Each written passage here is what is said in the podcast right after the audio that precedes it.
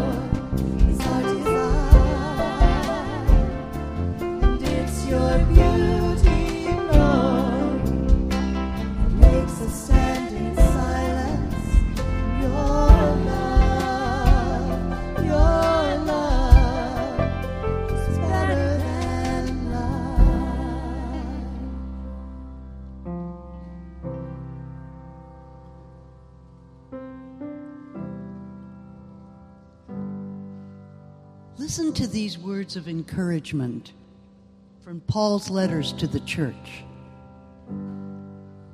At one time, we too were foolish, disobedient, deceived, and enslaved by all kinds of passions and pleasures.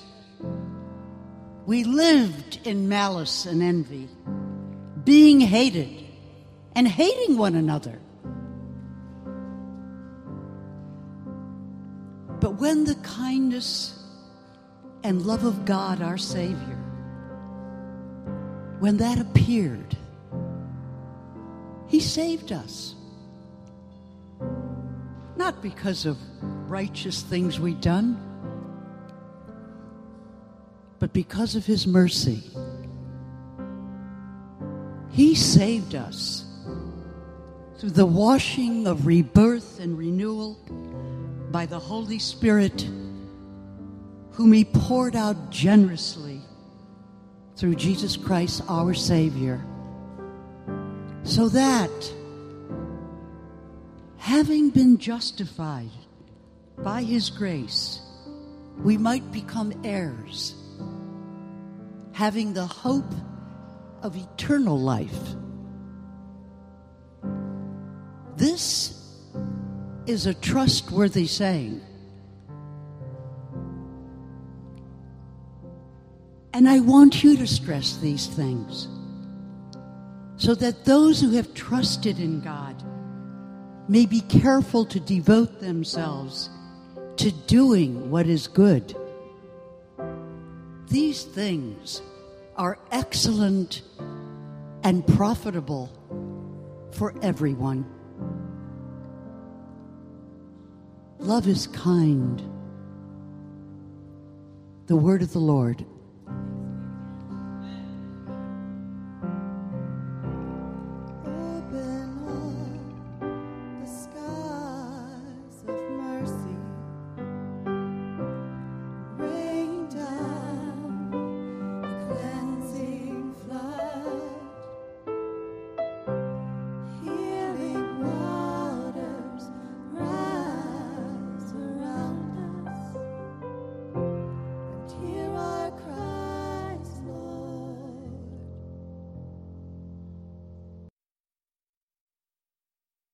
Good morning. I'd like to ask you all to stand for a moment.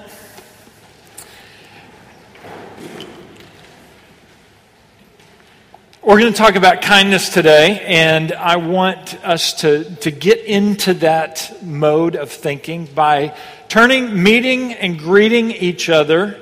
And to do that, I want to give you a little instruction. Just tell them your name. Hi, I'm Keith. How long you've been at Trinity, whether it's, you know, 22 years or 22 minutes. Um, either way is fine. And then I want you to share one act of kindness that you have experienced this week. One thing that someone has done or said um, that, that you just thought, man, that was so kind of them. For me, and, and here's, I'll give you a model. Here's the template, okay? Hi, I'm Keith. I've been here 22 years. And this year, I had a, or this week, I had a, a pretty challenging week and I got an email from a, a woman who just said, Keith, I want you to know I'm behind you. I support you. I'm with you. Um, have a good day. and and it just it was so kind because she didn't need to do that and and she just buoyed my spirits. So that's mine. All right? So I'm going to give you 2 minutes. You get 1 minute each to turn and, and share your name and tenure and story of kindness. Ready, go.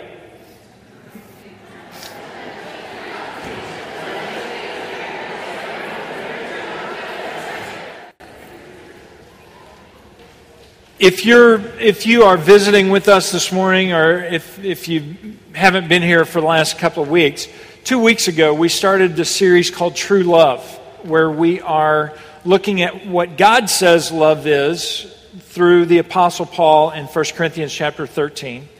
And it's not what the world says love is, um, because it's not a feeling, it's not something you fall into or fall out of. Love is something you choose.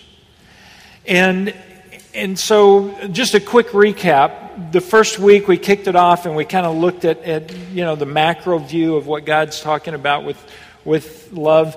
And the, the chief takeaway from the first week was this you can't give love unless you live loved. You can't give something away that you don't have. And so, in order for us to really be able to love others well, we need to live in the love that God has for us. And, and it's always there, it's always available. We just need to uh, step into it. We need to live in it, and then we can give love. So that was week one. The, the chief takeaway from last week, where we started walking through these characteristics, and, and the first characteristic of love is that love is what? Patient. Love is patient. And I don't know what you took away from last week, but my chief takeaway was that is that when I begin to feel impatient with people, my prayer needs to be not, Lord, give me patience, but Lord, help me better understand the patience you have with me. Because when I can put myself in that place and, and really recognize the patience that God has with me, then it's really, I have to choose then not to be patient with other people. Um, it, it just flows more naturally. So that was my takeaway. You may have had a different takeaway, but that was it for me. So this morning we're going to talk about kindness, and, and to help us think about that, I want you to consider two different scenarios. Here's the first one. You are you're going to get married. You're going to have a wedding okay? And i can i can speak with you know pretty recent experience on this one. So you're putting this wedding together and you you've got a budget and you pare down the you've got you got the guest lists where it is so that you can afford to pay for everything and you get the caterer and the photographer and the venue and the dollars just keep stacking up and so finally you go i got to save money somewhere so you think i'll save on the wine So instead of going and, and getting something nice, you go to Trader Joe's. Um, yeah, been there. You go to Trader Joe's and you, you, you say, you know, I, this isn't great, but it's good, it's affordable. And so you buy enough cases where you think this will, this is plenty, this is enough for everybody there. All right? Big day comes, you're excited, you know, and the guests start to arrive, and you see one of your good friends show up, and you love this guy and you respect this guy, but he's got 12 buddies with him. And he didn't RSVP plus 12. And so you're, oh man. But you, you know, you know these guys have to be good because you love this guy. And so, so the, it's all right. It'll be okay. So the big event happens. The reception's going on. Everybody's having a great time. They're eating, they're drinking, they're drinking, they're eating, they're drinking, they're drinking, they're drinking. And, and the wine runs out. And before you know it, your buddy who showed up provides more wine. And it's not the three buck chuck you got at Trader Joe's. This is vintage Bordeaux stuff. And this is awesome. So not only does the party not end, but it gets better. Was that act of providing more wine, would you consider that an act of kindness? I would. That's exactly what Jesus did. Jesus shows up and he, he takes care of this. And what I think is so cool about that is that this was his first miracle. This was his debut. This was his coming out. And he didn't, he didn't choose to showcase who he is by healing the sick or, or feeding the multitude or raising the dead. How did he do it? He did it by helping somebody with a social faux pas. He did it to take care of somebody who would have come off looking bad. And he said, Yeah, I don't want that to happen. That was kind. Here's another one. You, there's a guy in your community, you know him, everybody knows him, uh, but nobody really likes him. He's a millionaire. He's got the Park Avenue apartment. He's, he is um, he's a, a, a shrewd businessman, but nobody likes him because he's made his millions off of other people. He's, he's kind of a short guy, always well dressed, got the Cole Haans and the, the Ray Bans, and he's, he's well, you know, he's tanned and all that stuff. But he doesn't have any friends. So one day you're walking along with, with your good friend who's so very popular, and, and there's a lot of people, and you're all walking together, and you're having a great time talking. And then all of a sudden, your friend stops, and he looks up, and he sees this guy standing on the fire escape of, of one of the buildings he owns in the neighborhood. And, and your friend calls up to him and says, Hey, Zach, what's for lunch? I'm coming to your house for lunch. Let's go. Would you say that was an act of kindness? I would. And that's exactly what Jesus did. With a guy named Zacchaeus who had isolated himself because of a life that he had lived that was greedy and he had been living off of other people. And Jesus said, Yeah, but I'm coming to your house because I want to get to know you. Friends, we think, when we think about Jesus, we think of his power and his passion and his devotion, but do we really consider his kindness? We could go on and on and on.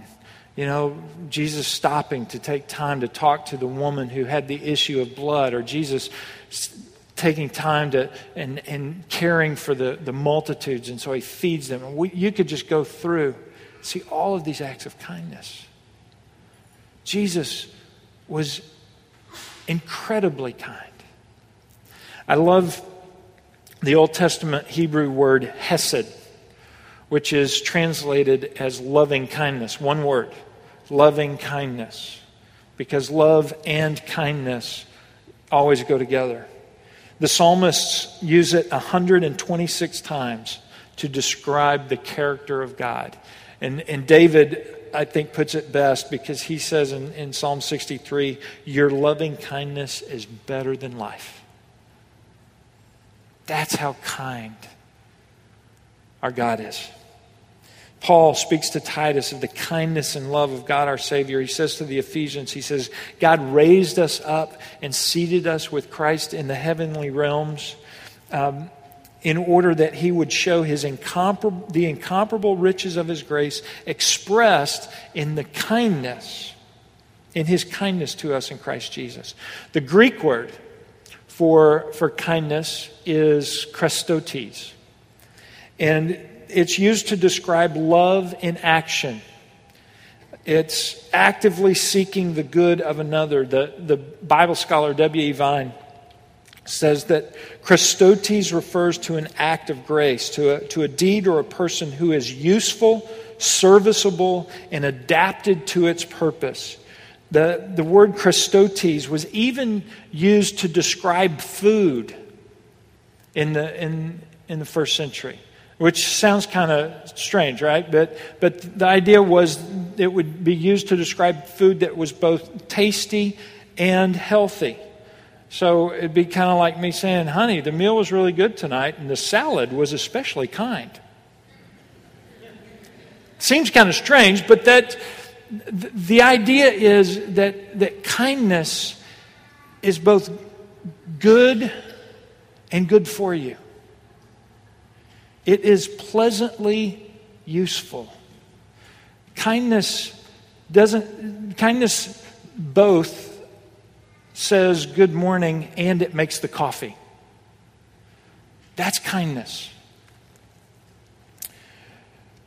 And that's the way that God has been with us.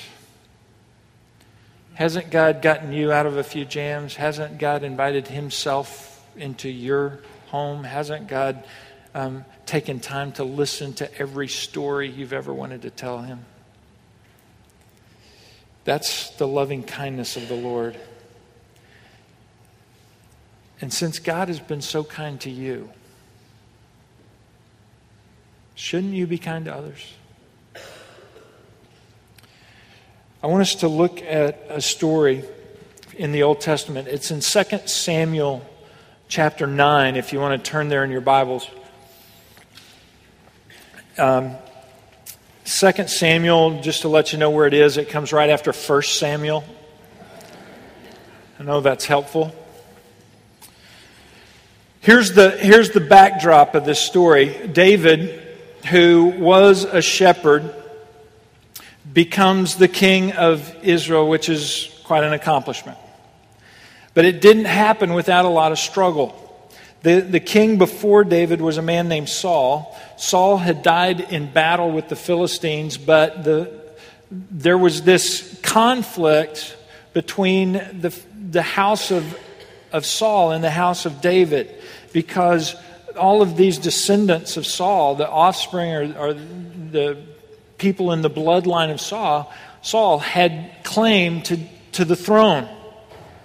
And so there was this enmity between the, the house of Saul and the house of David, and it went on for a long time. And we know this because in 2 Samuel chapter 3, verse 1, it says, The war between the house of Saul and the house of David lasted a long time. So there's a clue right there. So, as this conflict goes on for this long time, David grows stronger and stronger, and the house of Saul grows weaker and weaker. Uh, but, but they continue to be enemies, except that David's best friend was Saul's son, Jonathan. And in the beginning of chapter 9, David asks in verse 1 Is there still anyone left in the house of Saul to whom I can show kindness for Jonathan's sake? The Hebrew word translated kindness here is the word I mentioned earlier, hesed. So, what David is, is saying essentially is Is there anyone left in the enemy camp that I can love? Could, could anyone find me an enemy to love? Well, David gets directed to a servant named Ziba. And in verse 3, David asks, Is there no one still alive from the house of Saul to whom I can show God's kindness? Ziba answered the king, There is still a son of Jonathan. And we learn later his name is Mephibosheth. He is lame in both feet. Where is he? the king asked. Ziba answered, He is at the house of Machir, son of Amiel, in Lo Debar. Lo Debar means no pasture. It means, I mean, this is a, a, an arid, desolate land. This is a place that you go when you're exiled. This is not some place anybody wants to live. Verse 5. So King David had him brought from Lo Debar from the house of Machir, son of Amiel. When Mephibosheth, son of Jonathan, the son of Saul, came to David, he bowed down to pay him honor. David said, Mephibosheth, at your service, he replied. I want you to notice the first thing that David does. The first thing he does is he speaks Mephibosheth's name. And in so doing, he recognizes Mephibosheth as a person, not some nameless enemy, not some nameless exile. He is not a category, he is not a victim, he is not a fugitive. He is a person who has a name. And David knows him. The lesson for you and me is this kindness is not general. Kindness, you don't show acts of kindness to categories. You don't show acts of kindness to, to nameless, faceless people. Kindness is demonstrated to people. Kindness is demonstrated to specific people who have an identity, who are, are real persons. You know, we live in this impersonal culture where I can go to the bank, I can go fill my car with gas, I can go to the movie and never even speak to some, anybody. I just got to swipe my little card. We, we, we don't have to have interactions. We can do all of our shopping online. Never even have to go to the store. Um, one of the things I hate about telemarketers is they never get my name right. Hello, is this Mr. Void? You know, we want people to know us, to know our names. David shows this very simple act of kindness by, by recognizing Mephibosheth by name. So here's a challenge that I want to give to you this week. Every opportunity you have to learn someone's name and use it, do so. Whether it's in the checkout line at Food Emporium or at the, the diner, you know, Burger Heaven that you go to or wherever you eat, um, you know, wherever you have an opportunity to, to meet someone new and learn their name, do that because it, it, there's, some, there's some kindness in that. Now, don't raise your hand, but how many of you have already forgotten the name of the person you met about 20 minutes ago?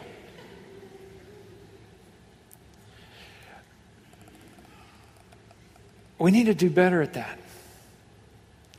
We need to we need to show kindness by recognizing people as people, as individuals, as persons. There's something we love to be recognized and known.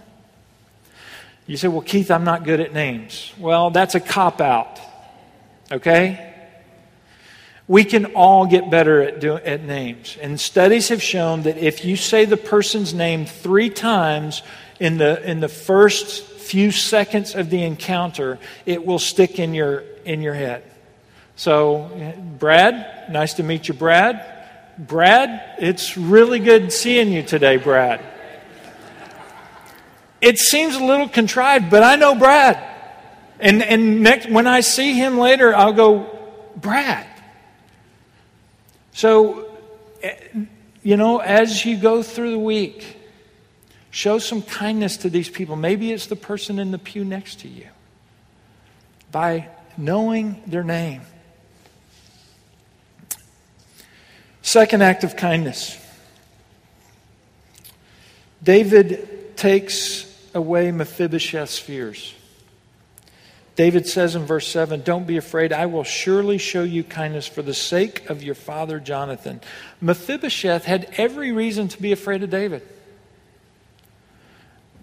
Uh, he was next, he was the only one left in Saul's bloodline.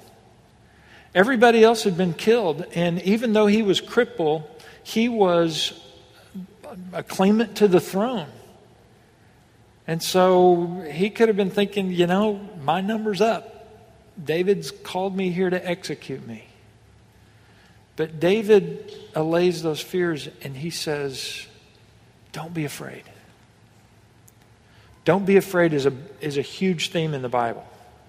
Uh, you, you read it over and over. The angels say it, Jesus says it a lot. Why would that be a big theme of the Bible? Because we're afraid. Because we are people who fear things.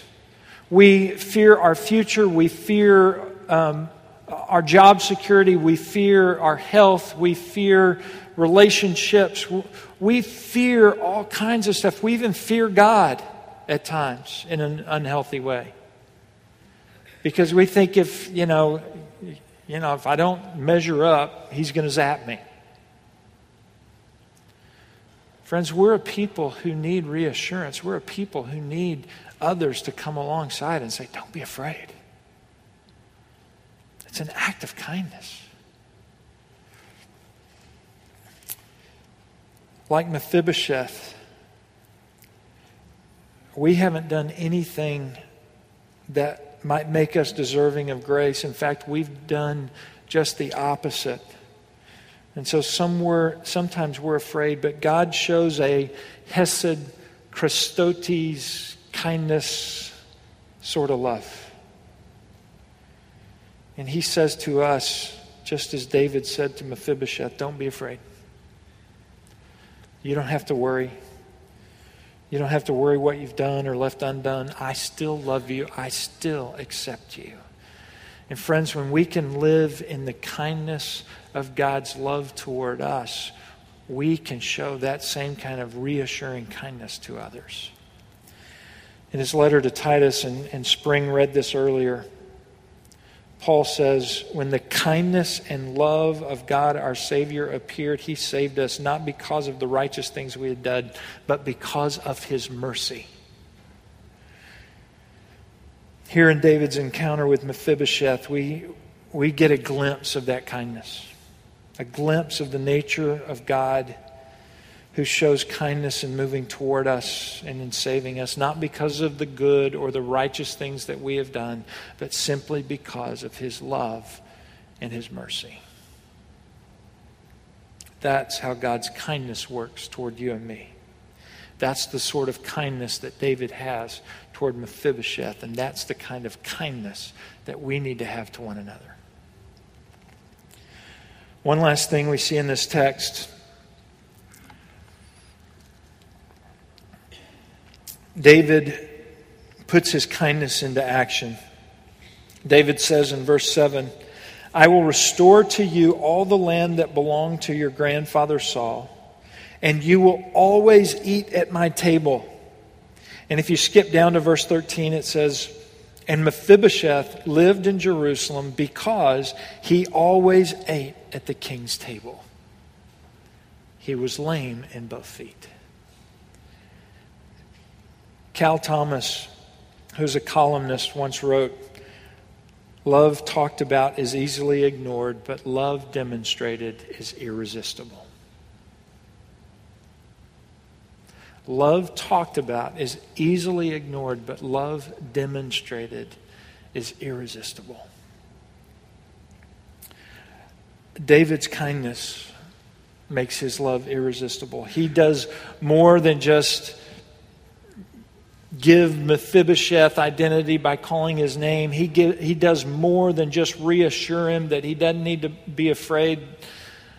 He puts his love into action by saying, I want you at my table every day.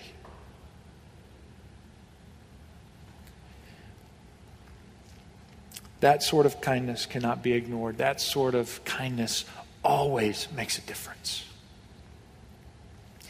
The point is that real kindness requires action. Kindness is a way of life that works for the good of the other person. Kindness is bringing out the best in someone, seeing beneath the labels or the categories that, that culture may have put on them and recognizing them as a real person. It comes alongside of them and, and, and reassures them that, that there's life ahead. And kindness says, What do you need? How can I help? You need three squares a day at my table? Come on.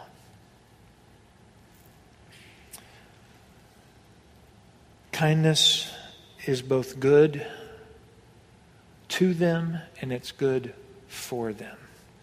Kindness is pleasantly useful. Question How kind are you?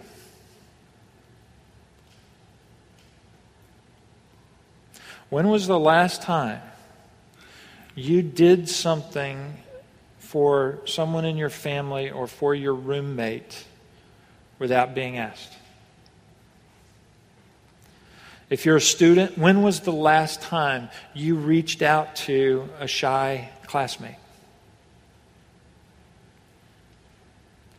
In the workplace, when was the last time you, um, you were intentional about pursuing a, a perpetually grumpy coworker?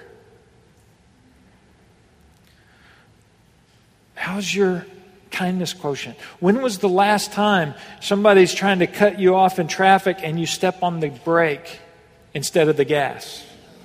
Right? You're not getting in here. when was the last time there was a, a single mom wrangling three kids behind you in the checkout line and you said, Oh, you go in front of me? When was the last time you helped somebody carry a stroller up some stairs or helped somebody with boxes get in a door?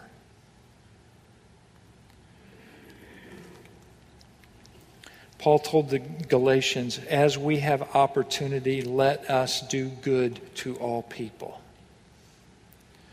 And here's a challenge what about your enemies? How kind are you to those who want what you want or take what you have? How kind are you to the boss who fired you or the wife who left you?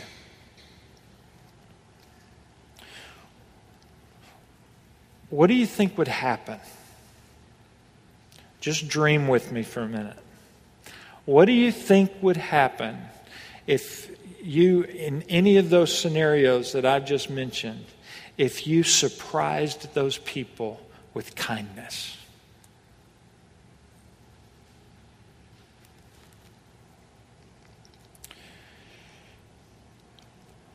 Kindness is not easy, but it's this Hesed chrestotes kind of kindness that we're called to. It's the David to Mephibosheth kind of kindness. It's the God to us kind of kindness. And it's the kind of kindness that God calls us to. Paul told the Ephesians, be kind and compassionate to one another, forgiving one another, just as in Christ God forgave you.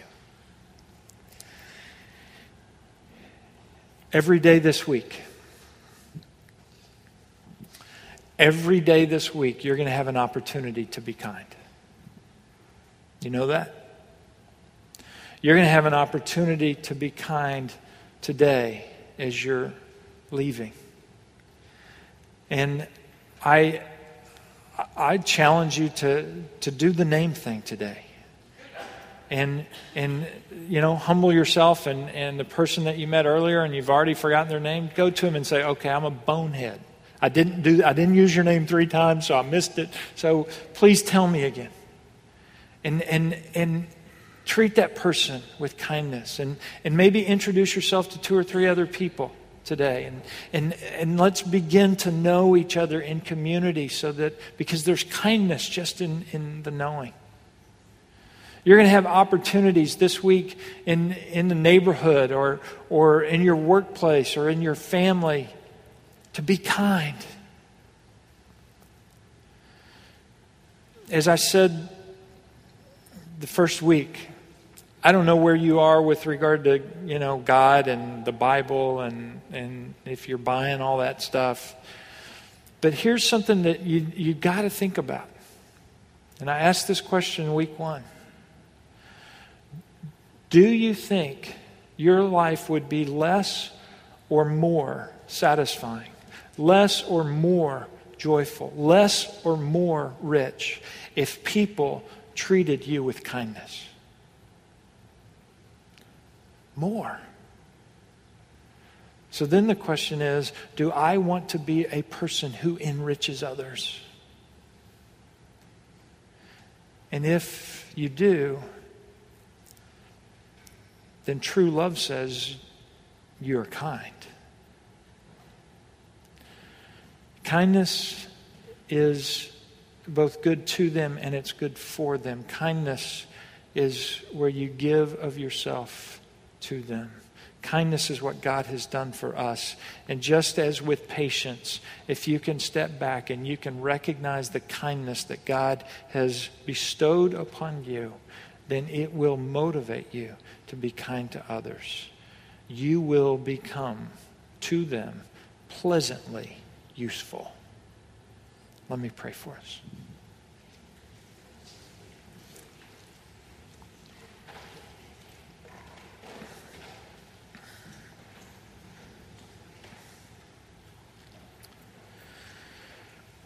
Lord Jesus, I thank you for the kindness that you demonstrate to us. Thank you, Lord, that, that we can experience, if we only have our eyes open, we can experience your kindness every day. And just as you um, care about social faux pas and you care about people who have isolated themselves by their own actions, you care about the stories and the, the, the um, well being of people. You care about all those things for us. And so we're grateful. I'm grateful. And Lord, I'm grateful for the ultimate act of God, kindness that you showed in the cross, where you laid down your life so that I might have it. I pray that as we come to the table this morning, we would recognize this supreme act of kindness that you put on display, not because we deserved it, but because you loved us. For your name's sake, we pray. Amen.